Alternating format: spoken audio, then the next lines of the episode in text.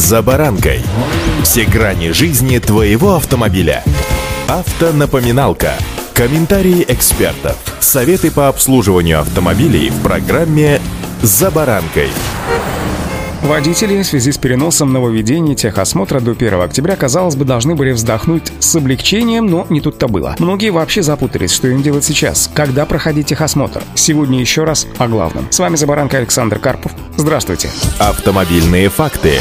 Стоит отметить, что сегодня порядка 90% автовладельцев смогут оформить новый полис ОСАГО по продленной в соответствии с постановлением правительства диагностической карте, посчитали в Российском союзе автостраховщиков. Напомню, согласно вступившему в силу постановлению правительства, диагностические карты, срок действия которых заканчивается в промежутке с 1 февраля по 30 сентября текущего года, автоматически продлеваются на полгода, но не менее чем до 1 октября этого года. При этом вносить изменения в диагностические карты не требуется, отмечают автоэксперты российской газеты. Но Новый полис ОСАГО можно приобрести, предъявив диагностическую карту, срок действия которой продлен в порядке, установленном данным постановлением. По оценкам Российского союза автостраховщиков, пройти техосмотр по новым правилам придется приблизительно 10% автовладельцев. Тем, у кого срок действия диагностической карты истек до 1 февраля этого года или автомобиль достиг возраста 4 лет и возникла предусмотренная законом обязанность получить первую для этого автомобиля диагностическую карту. Такой объем машин не создаст критической нагрузки на пункты техосмотра, отметили в Российском союзе автостраховщиков. И эти автовладельцы смогут пройти техосмотр в комфортном для них режиме и без очередей. Автомобильные факты.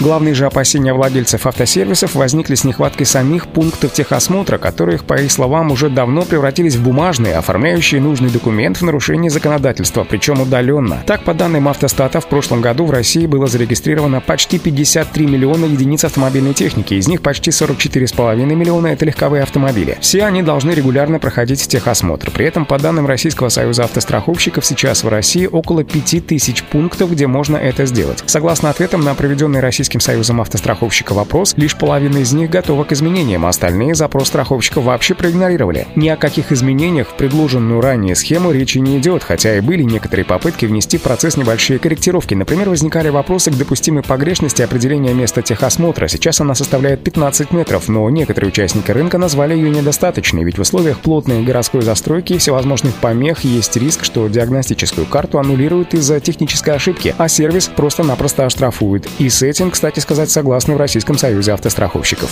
Автомобильные факты. Через год после запуска реформы, то есть в марте следующего года, заработает автоматическая фиксация автомобилистов, которые ездят без действующей диагностической карты, напоминает МВД. В сутки при проезде под камерами автовладелец будет получать штраф в размере 2000 рублей. Кроме того, если выяснится, что диагностическая карта оформлена на транспортное средство, которое не прошло техосмотр, то такую карту в ГИБДД и вовсе признают недействительной. Вот такие нововведения потихоньку начали воплощаться в жизнь. А пока, друзья, строгое соблюдение правил дорожного движения обязательно к исполнению всем. Удачи! За баранкой.